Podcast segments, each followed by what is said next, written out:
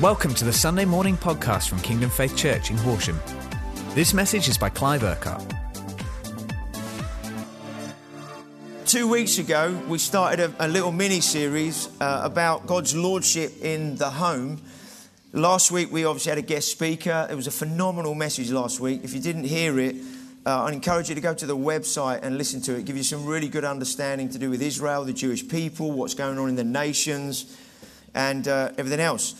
Um, this week, we're going to carry on part two of Lordship in the Home. And you might say, what does this have to do with harvest? Because we know at the beginning of this year, God spoke to us about harvest. What is harvest? Harvest is many, many, many, many people coming to know Jesus, giving their lives to Him, being healed, being set free, having their lives transformed by having a personal relationship with God. How many believe that that's what God wants to do in our nation, in our region, and the town that we live? Just, just, just, uh, just nudge the person next to you this morning. Make sure they're alive, they're awake. So, while I'm speaking this morning, just say yes, great, even if you, you think that's rubbish. Just say yeah, great, anyway, just so you let me know you're awake this morning. Is that okay? Now, we're going to unpack a, a little bit more. And today we, have, we do have uh, sign up opportunity for small groups. We've had quite a, a, short kind of season of small groups. I know some of them continue on. But if you're not in a small group, uh, then after the, the, meeting today, you, you have the opportunity to go and check out on some tables at the back various small groups that are going on in the life of the church. And we want to encourage you to plug in because that's the relational hub, the relational center, really, of the life of the church how you can connect with other people, build great friendships. And a lot of the small groups are geared around what you have a heart for, an interest in, or a passion for. And, uh, and, and you can meet like minded, like hearted people from different generations, different age groups. And often, you know, you can connect on a friendship level because you have the same heart for something. And uh, so go and check those out afterwards. But today's message, although it's going to be very much focused on the home, uh, we can still apply a lot of the same principles in a small group context. Uh, because it's, it's a relationship center, relationship hub, and God can do the same kind of things through a small in and through a small group, as we're going to be looking at uh, this morning about His lordship in the home. So, what, is, what, is what has this got to do with uh, harvest? Seeing many, many people saved. Well, we'll unpack that as we go through the message this morning. But we know that family is one of the foundations of society. It's one of the bedrocks of society. And we know that family is being attacked. There's a lot of fragmentation in family life. And we see that in many different ways. And from God's point of view, His ordained kind of uh, uh, fabric of society is to have healthy families, healthy homes, healthy relationships within those homes and within those families. And when God is not involved in that way, the likelihood of fragmentation and issues is much, much higher. We know there are some great families in society that don't know Jesus and uh, live with good principles and in a good way. But we know that there are many that are in trouble, many that uh, have a lot of issues going on. And as a church, because that's where God starts, He always starts in the body, in his body, the body of Christ, the church, he always starts there to make sure that what is taking place in the church is healthy so that as we reach out to people who don't know Jesus, then we're reaching out to them from a point of health and life, not a place of fragmentation in our own lives. So, this is the home, and what God does there has a massive impact. Now, one of the things God has said to us is, about seeing 5,000 households coming to know Jesus across tw- this region that we live in, the 25 mile radius going out from here. 5,000 households, that's 15 to 20,000 people. How many of you believe that God can do that? How many believe that God can do that? So far this year, we've reached 40 new households so far this year in the last few months in terms of people responding to Jesus in some way. That's in this congregation as well as Worthing and in Crawley. Tonight is the official launch of Burgess Hill. Um, so uh, that's at 6.30 this evening, and uh, I can't remember the name of the school. Woodland Meed School, okay? If you need to find out, the, uh, you can Google that, Woodland Meed School in Burgess Hill. And uh, starts at 6.30 tonight. There's going to be a launch service. For the next couple of months, there's going to be Sunday night services with the view that then we'll go to Sunday mornings. It's important that we move to Sunday mornings fairly quickly because Sunday morning is a great time for families to come. Not so easy in the evening, but we want to get going on Sunday nights for a few weeks just to get momentum, everybody who's part of the congregation there already, just to get everybody into the flow of, of sort of meeting, setting up, how everything's going to be, and all of that kind of stuff, and really just setting the tone so that when we go to a Sunday morning, uh, people are really going to become added to a family of people down there and get added as they come to know Jesus. Is that okay? So it'd be great if you can make it tonight. We're going to have a big, big sort of celebration, just launching Burgess Hill as a congregation. It'd be great to encourage all the guys down there to, uh, to uh, be part of that tonight. Just one other thing uh, the, the, children are going to be collected 10 minutes later than normal. We want to just give you a bit of time to sign up for small groups just after the service finishes. So you don't need to get your kids at 11:30. Uh, you can go at 11:40. Okay. Now, uh, last week, quick recap. We started to speak about uh, God's lordship in the home. Are you with me? Are you okay? Yes. Everybody awake and alive? Just nudge the person next. You say, You're looking good this morning. Tell them you smell lovely.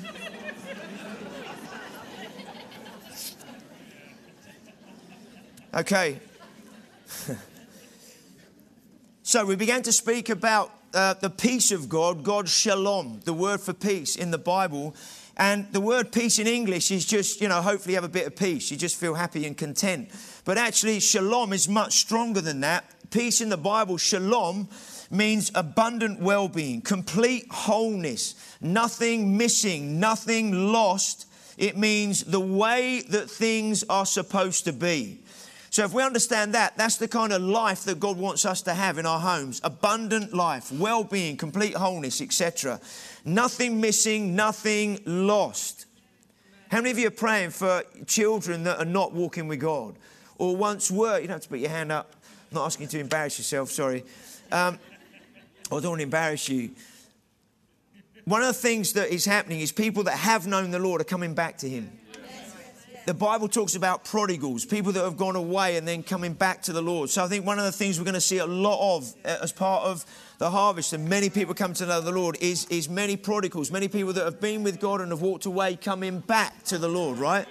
And that's all part of what God wants to do in the home. See, a restoration of family in the home, and some of that is children. Doesn't mean they're 15 years old. They could be 25, 35, 45 coming back to the Lord.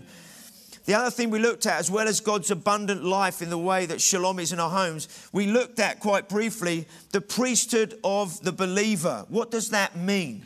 In the Old Testament, the, the people of Israel, uh, there was one tribe that was set aside as the priests, the Levites, and they set everything up in terms of the tent of meeting and the tabernacle where the people then came to worship and they would prepare everything so that the people could then come and worship God. And so the Levites were the priests. Well, because of what Jesus has done for us on the cross, it's now possible for every person to have a personal relationship with God. And the Bible talks about us being the priesthood of believers. So if you know Jesus here today, that one of the biblical ways it describes somebody who is a believer in Jesus and has a relationship with him is that you are a priest. And basically, what does that mean? It means you're somebody who worships God, honors God, and you want to tell other people about Him, okay? It's just a, a, phrase they use. And so, God wants to establish the priesthood of the believer in the home as well.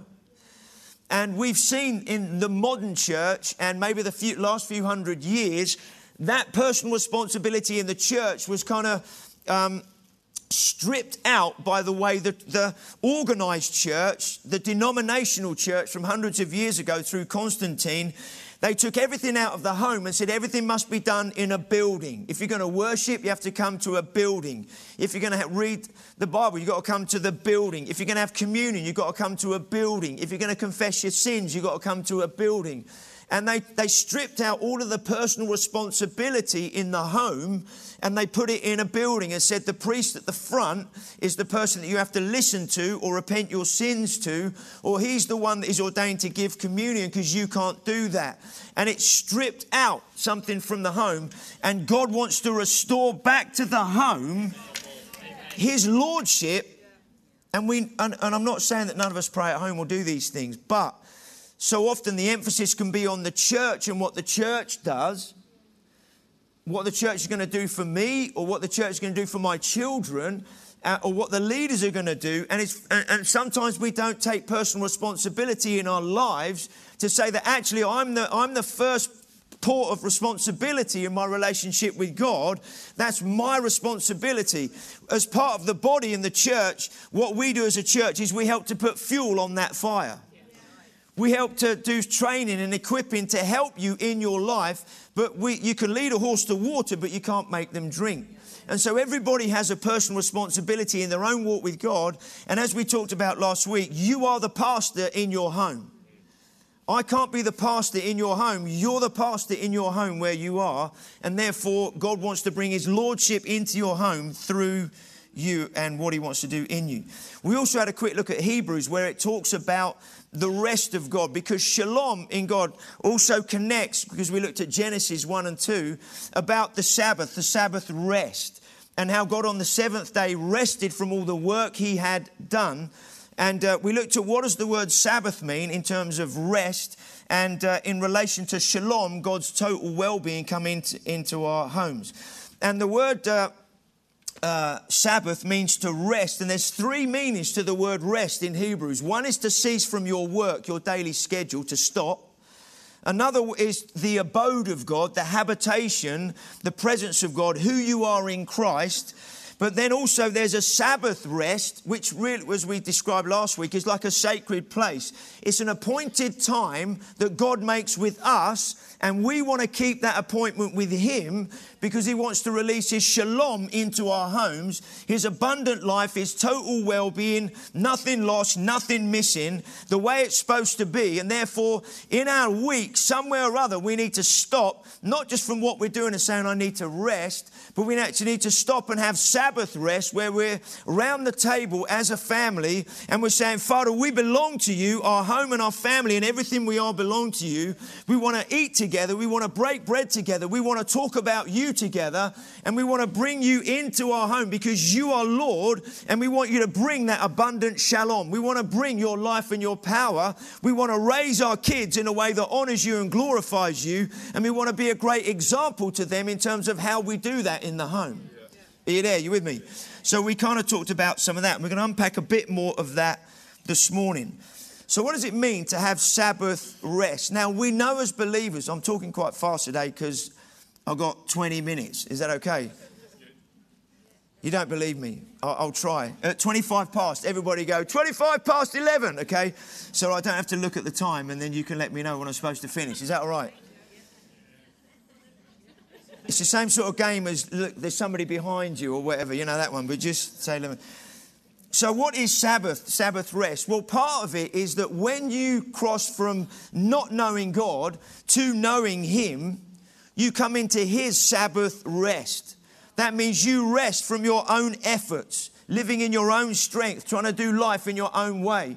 And you say, God, I surrender everything to you and I come into your Sabbath rest. I come into relationship with you. You come and live in me, and I now become a child of God. And the Bible uses that phrase, you now are in Christ Jesus, okay? You now have a relationship with Him and in Him, and He comes to live in you.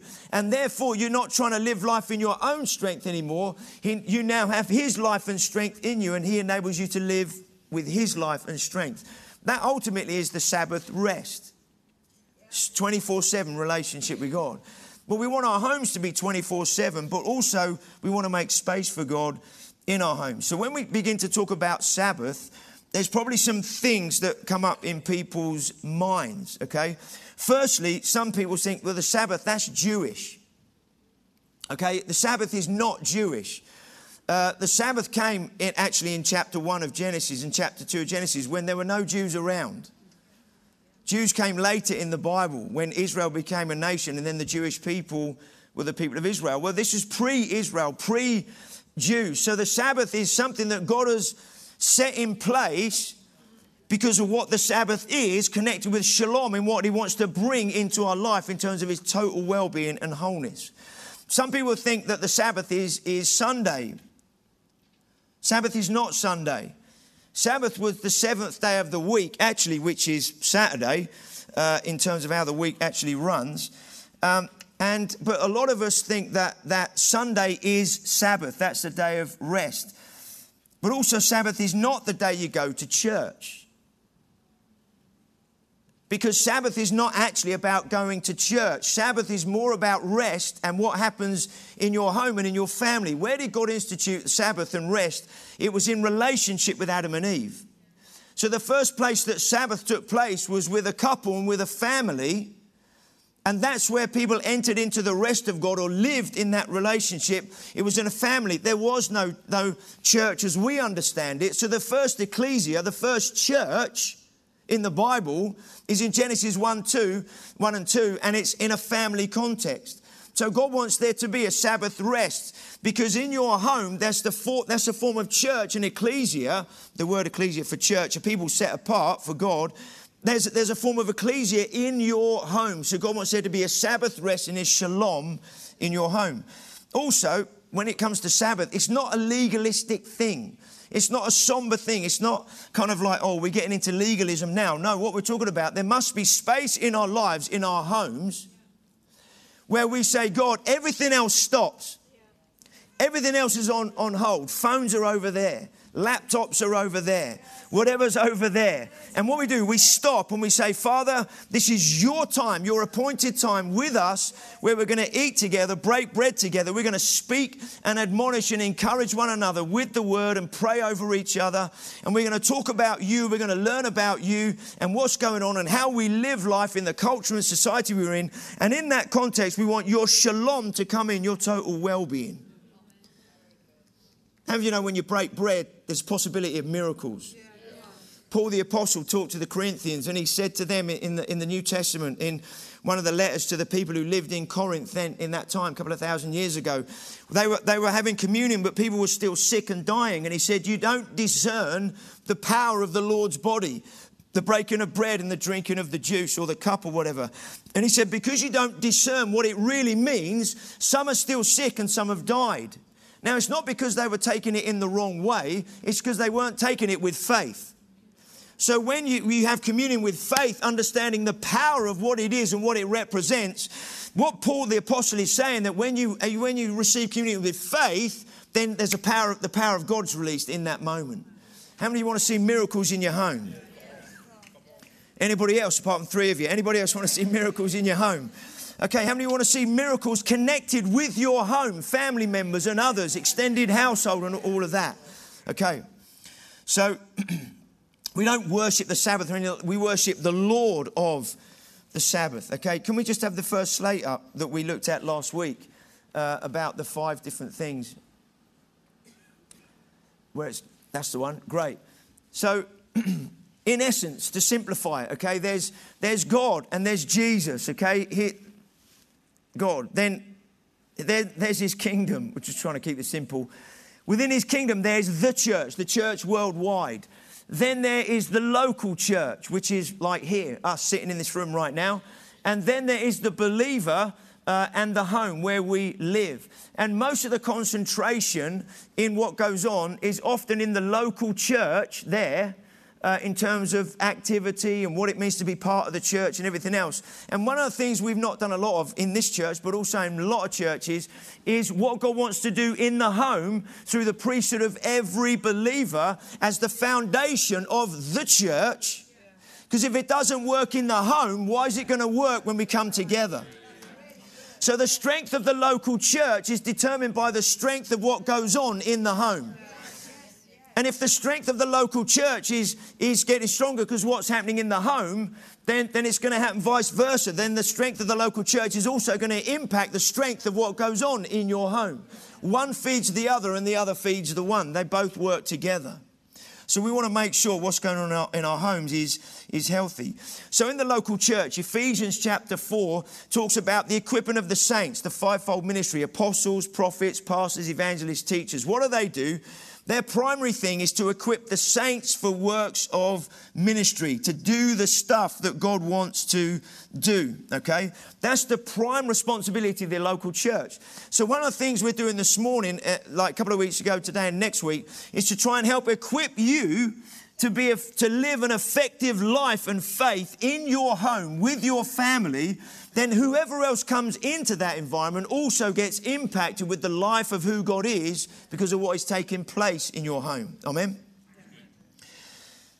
Okay.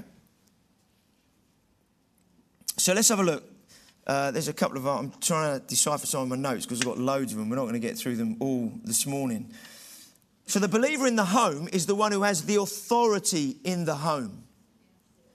If you exercise authority in the home in the way that God wants to, you'll have God's order in the home. We're going to unpack what does that look like to exercise authority. Authority in the world, often people just think that as authoritarianism. You're trying to drive and control people. Well, God's authority is not like that. He's not a driving God, He's not an authoritarian God. Um, his authority comes through love. His lordship in, in that way comes through love. And so in the home, you are the pastor, you're the leader, you're, you're, the one in your home. And when you take authority, when you take that right place of the priest in the home, God's power is released.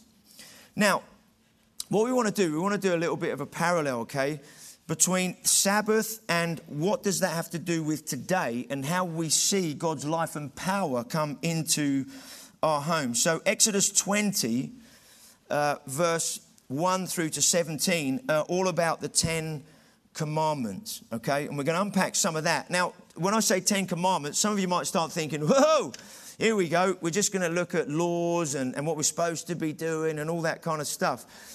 God never put set the 10 commandments in place to be laws in the way that we think the Old Testament law to the Jewish people was. The Ten Commandments are a law or framework for how society should live. And if it lives in relation to the Ten Commandments, the framework that God has given, we will have a healthy society. If we live these in the home, we will have a healthy home, okay? So don't, don't sort of automatically go to, oh, that's another Jewish thing, or that's the law, or now we're going to get legalistic. No, this is a framework for how God has ordained society to live and how, how it's going to affect our family. How many know that the devil is out to fragment family life? And one of the ways he tries to take dominion or he tries to affect or impact society is to break down the family. But God has an answer not only to how to heal that fragmentation, but how to come out the other way and live healthy in relation to God. He has a pattern, He has an order in a way that He wants to do it. And, and we see the essence of this in the Ten Commandments, okay? So, uh, just to reiterate this kind of thing again, so you don't think, well, is this a Jewish thing or, or, or, or just a lawish thing of the Old Testament? Um, if, you, if you said, let's take, you shall not murder. Now, is that just relevant for Jewish people? Is it relevant for everybody? Okay. So let's just, so you can take any of these things. You shall not commit adultery. Is that just for Jewish people? Was that for everybody? Right. Okay, so let's just debunk that and, and, and just say it's these, they're not Jewish, okay? And they're not legalistic things. These are laws to live by, as in principles and precedents that God puts uh, in place. So we're going to have them up on the, on the screen. Hopefully you can see them. Is that, can you read those? Great. Okay, so let's just run through some of these uh, for a few minutes. And this is connected with God's shalom and, and Sabbath coming into our homes, okay, in terms of God's life and power. So, firstly, we know we, we, uh, if we want to see God's lordship, the number one here, you shall have no other gods before me. How many believe that God is, Jesus is the, the, the, the only true living God, right? Most of us in the room. Maybe some of you don't know Jesus today and we'd love to help you connect with him and, and get to know him. But the first commandment that God gives is, You shall have no other gods uh, before me. So, what God is saying is, because the, the way it's written, when you have no other gods, there's no capital G. So there shouldn't be a capital G there. There should be a small g uh, because God uh, the, of the Bible is the only true and living God. But God does not want to take second place to anybody else. God does not want to kind of be second fiddle to anybody else. He's the only true living God. And He's saying, I am your only God. I am your exclusive God. There is no other God, and I want to be first. I do not want to take second place. And that connects with the next command, which you shall not make for yourselves an idol. Now, we know there are different faiths and different religions in the world. So, what is he saying here? You should have no other gods before me. But then he says, you, shall make no idols for yourselves. Well, we know that there are many things that are made that people can give their lives for, chasing stuff.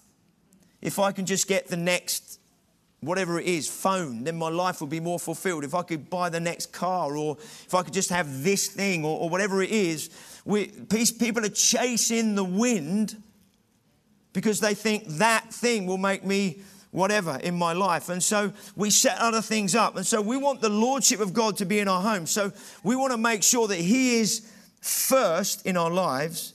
And we need to make sure that there isn't anything else that, that we are giving ourselves to or chasing other than Him. How do we know that uh, God's going to look after us? Well, Matthew 6 33 says, If you seek His kingdom and righteousness first, what does he say then? Everything else will be added unto you. So we don't have to fear lack, or we don't have to fear the next pay rise. We don't have to fear where's my life going, because basically what God says, if you seek first my kingdom and my righteousness, everything else will be added unto you. Okay? So we want him to be Lord in our homes. We want it to be, and that starts with him being Lord in our lives. We don't want any other idols, anything else before him. Then the third commandment says, don't misuse his name in vain, or whatever it says there. You shall not misuse the name of the Lord your God. Now,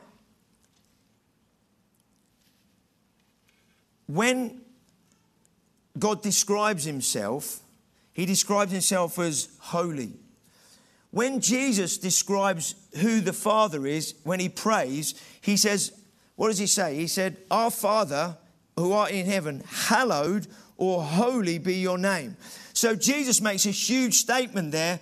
And because the Jewish culture then, eh, a couple of thousand years ago when Jesus was around, they, they, they didn't say the word God because they knew the word that the name God is holy, so they could never use it in the same way because they, they knew who God was in terms of in theory, but they didn't know him personally.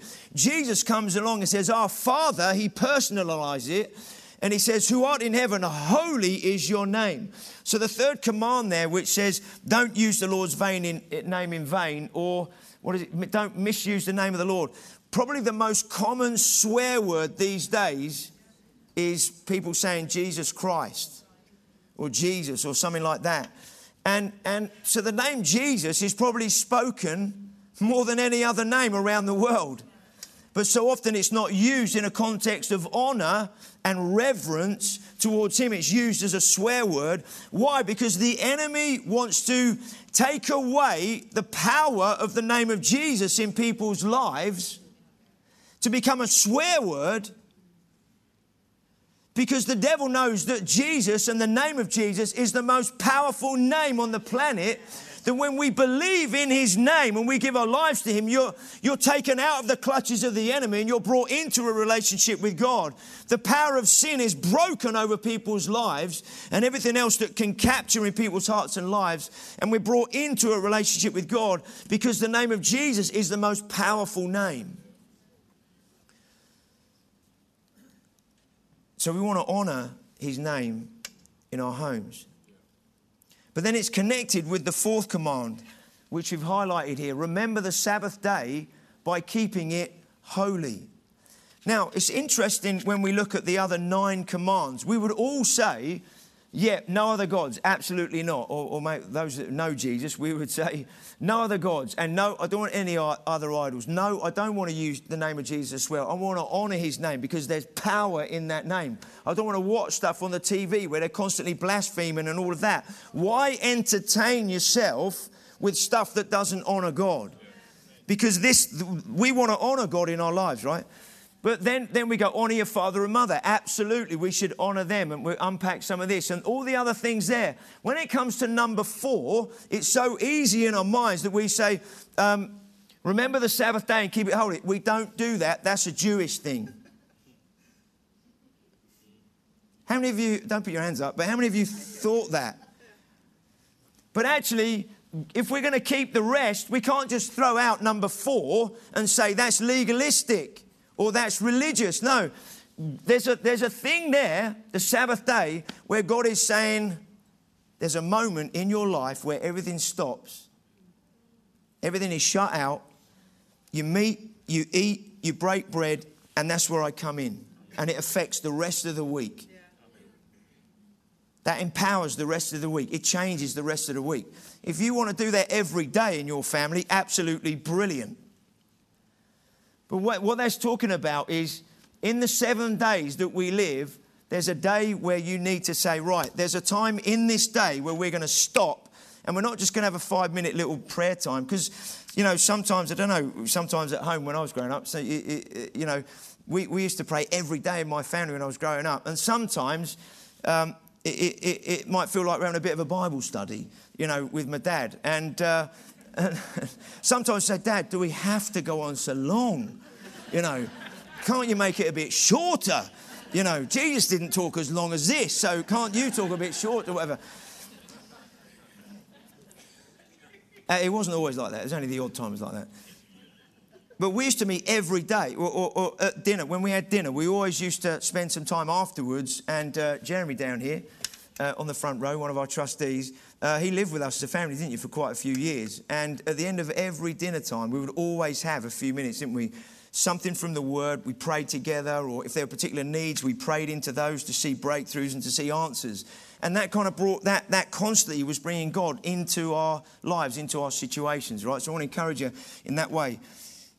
So the Sabbath, don't just boot it out, okay? Remember the Sabbath. Now, the Sabbath is gonna is really, really important because the first the first three there, you'll have no other gods, you'll have no other idols. That's to do with your relationship with God. Don't misuse the name of the Lord. That's all to do with your relationship with God. Then the Sabbath begins to be a bridging point between your relationship with God and then the release of His life in you and then through you in your home and then out into the rest of life. So the Sabbath and keeping it holy and God coming into our homes is a bridging point for God to come in, for God to impact, and then for God to release who He is amongst us and then through us.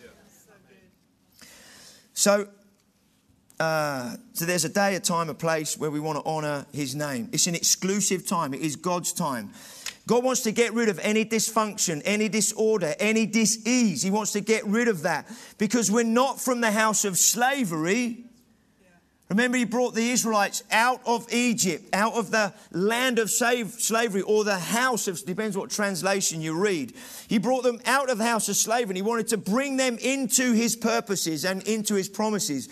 Really, what he was saying is he wants to bring them into his shalom, his total well being, nothing missing, nothing lost.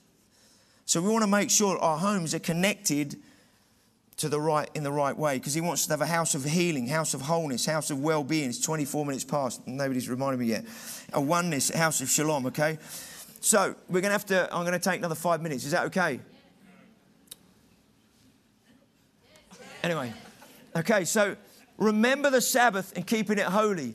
Then, what's the first thing that happens? What's the first thing he says after keeping that sacred space, that holy place set apart? He says, Honor your father and your mother. One of the biggest issues we have in society is a lack of respect for authority. And it all starts in the home. That's where it starts. We have a lack of authority out there because there isn't right order in the home, just in our culture and in society. And, and so we need to recognize as parents, we are the first point of, of um, responsibility. And, uh, and so, so, what does it mean then for, for our kids to honour us as parents, or, or you honour your parents, or whatever your situation is? Well, if, if we never do that in the home, and we never sit round the table, we never pray together, talk together, affirm one another, speaking God's life over each other, and we talk about how to live in this culture, in this society, we're not arming our kids in the right way. We're not, they're not, they don't, they then go out there without the armour and the protection they need. And if they don't get what they need around our table, they're going to get something else from somebody else's table somebody else's lifestyle, somebody else's philosophy, somebody else's thinking. They're going to get it from the government or from the media or from school because of the education system and some of what it's teaching these days. They're going to get it from here, there, and everywhere. And we wonder sometimes why do our kids struggle with this? If we don't create the right environment in the home to invest in them, they're going to get stuff from elsewhere. How many of you know you don't even have to go out the home because they have a phone and on their phone they're invaded with all the lack of identity, with all the fear, with all the stuff that's going on out there, and they're getting it on social media all the time. Be like this, dress like this, behave like this. You should have these friends. You should be doing this, that, and the other. And this pressure that is coming from all over the place, we need to help arm them in the right way so that they can be who God's called them to be. I'm jumping around here a little bit. Stats show that 40% of teenagers in the church leave the church as they get older in their teenage years.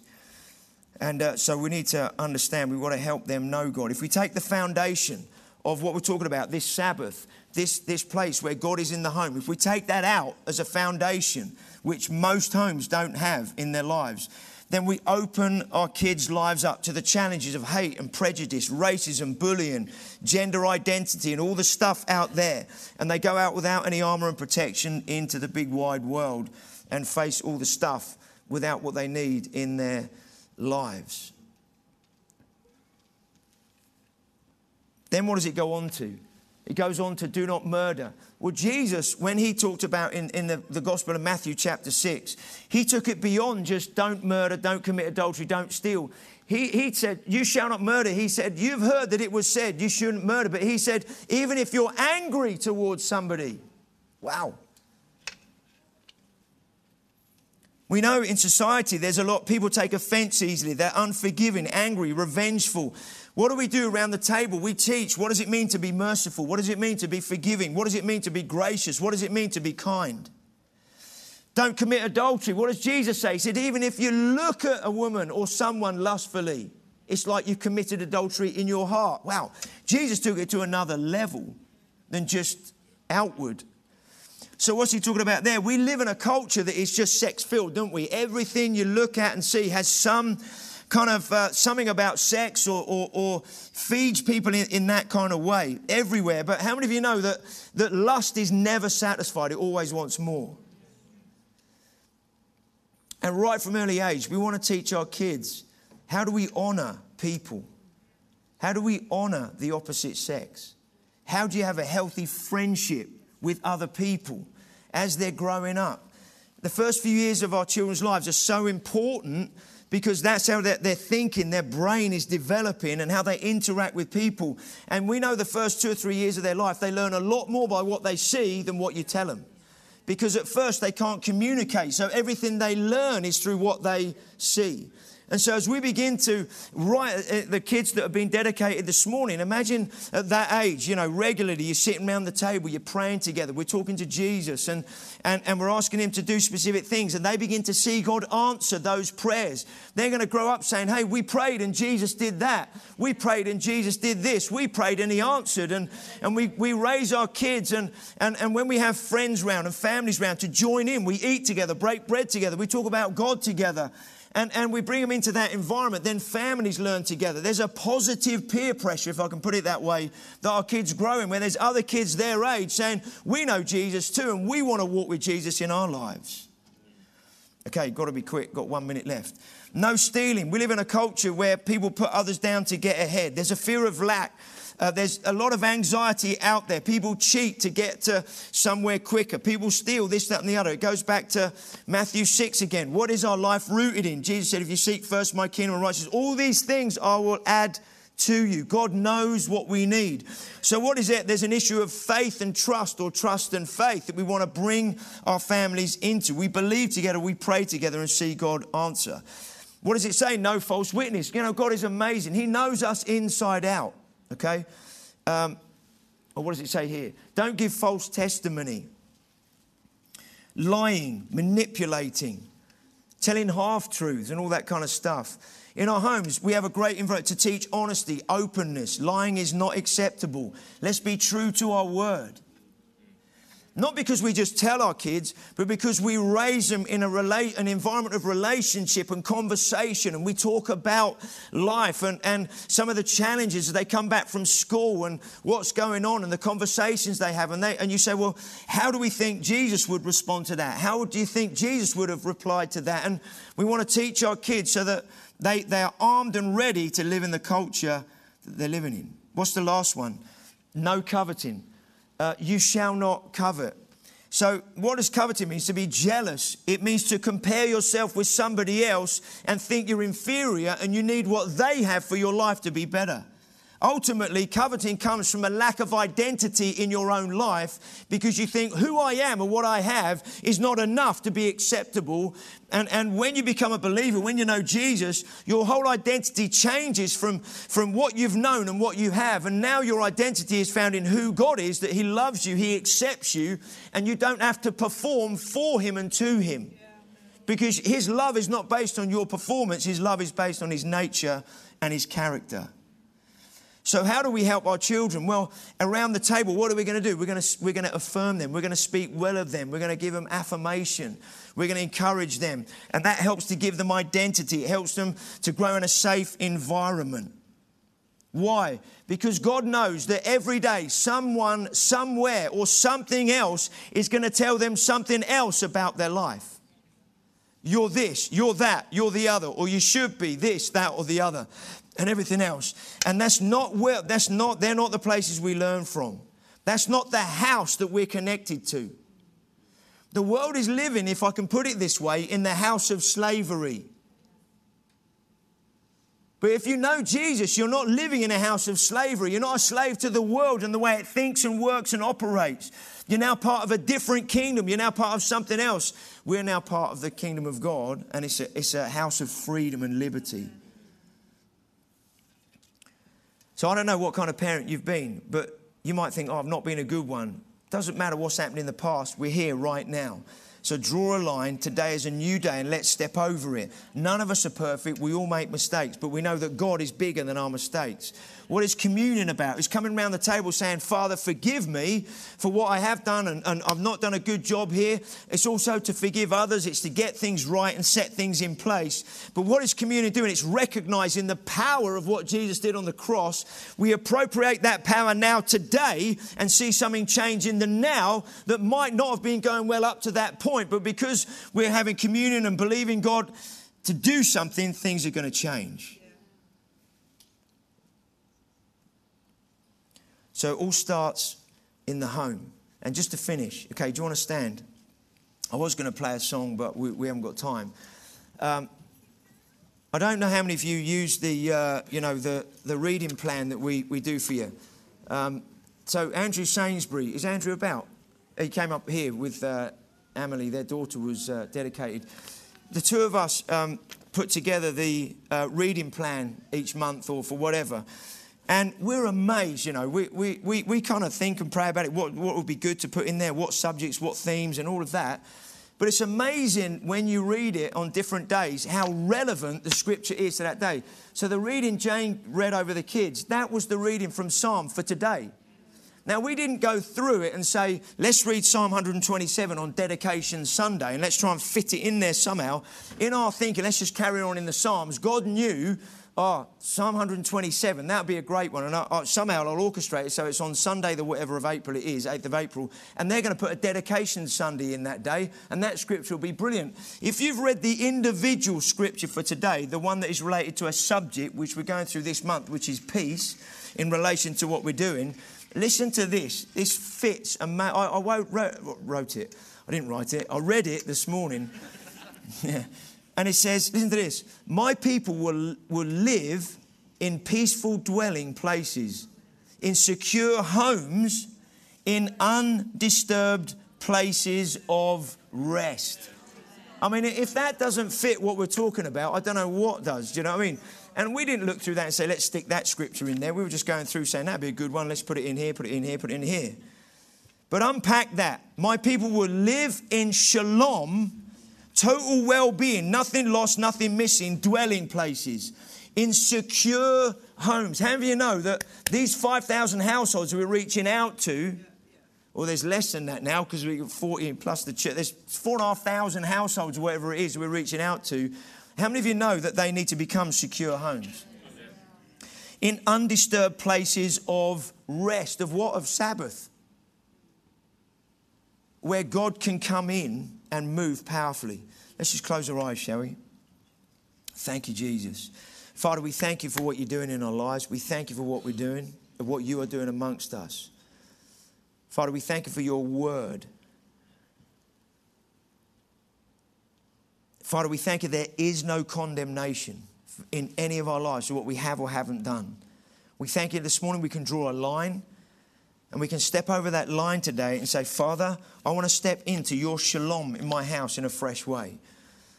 I want to meet you at that appointed time whatever that might look like in your week. Could be Friday night, could be sometime Saturday. Mate, just get some space in the week where you say as a family, or whatever your household looks like. You might be a bunch of single people living together in a, as a household. Brilliant. You could be in a small group. Why don't you in a small group say, right, let's let's get together and let's just have some time where we just we have community together, we pray for one another, and we see God's shalom and power being released uh, amongst us.